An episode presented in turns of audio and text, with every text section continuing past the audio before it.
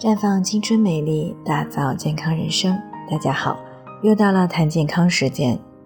我们常说人是铁，饭是钢，一顿不吃饿得慌。可有些人呢，一到换季的时节，一张嘴啊，这嘴角就扯得特别痛，吃个饭呀，如同历劫一般，搞得都有些恐惧吃饭这个原本应该享受的过程了。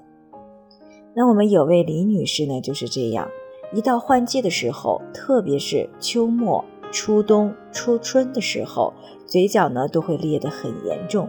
吃饭、说话、喝水，只要稍微张张嘴巴就特别的疼。这种情况呢已经好多年了，每年呢至少一次，而且一次比一次严重。最近呢又开始出现这样的情况了，都好几天没有好好吃饭了，这让他呀十分痛苦。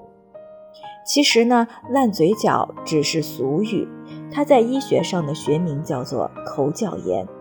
以上下唇的联合处口角区为主要的发病部位，表现呢为嘴角出现一两条的裂缝，干燥、发红、疼痛，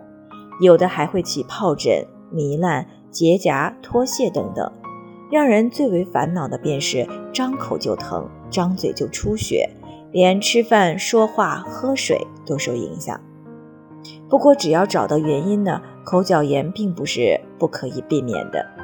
那么口角炎的出现都与哪些因素有关呢？首先呢，它与气候的特点有关，特别是气候干冷的季节。那么干冷的天气啊，让皮肤的脆性会增加，而嘴巴呢又是平时张合频率比较高，又直接与内外接触的部位，所以呢更容易在嘴角联合处出现皮肤黏膜的干裂。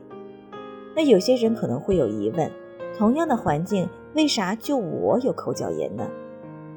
那谈到这里呢，我们不得不谈一谈导致口角炎的另一个因素，就是维生素的缺乏，尤其是维生素 B 二 的缺乏。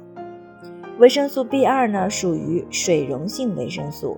人体内呢无法储存，但是每天都会消耗，所以呢必须每天从食物当中补充。如果生活饮食作息不注意，很容易引起缺乏。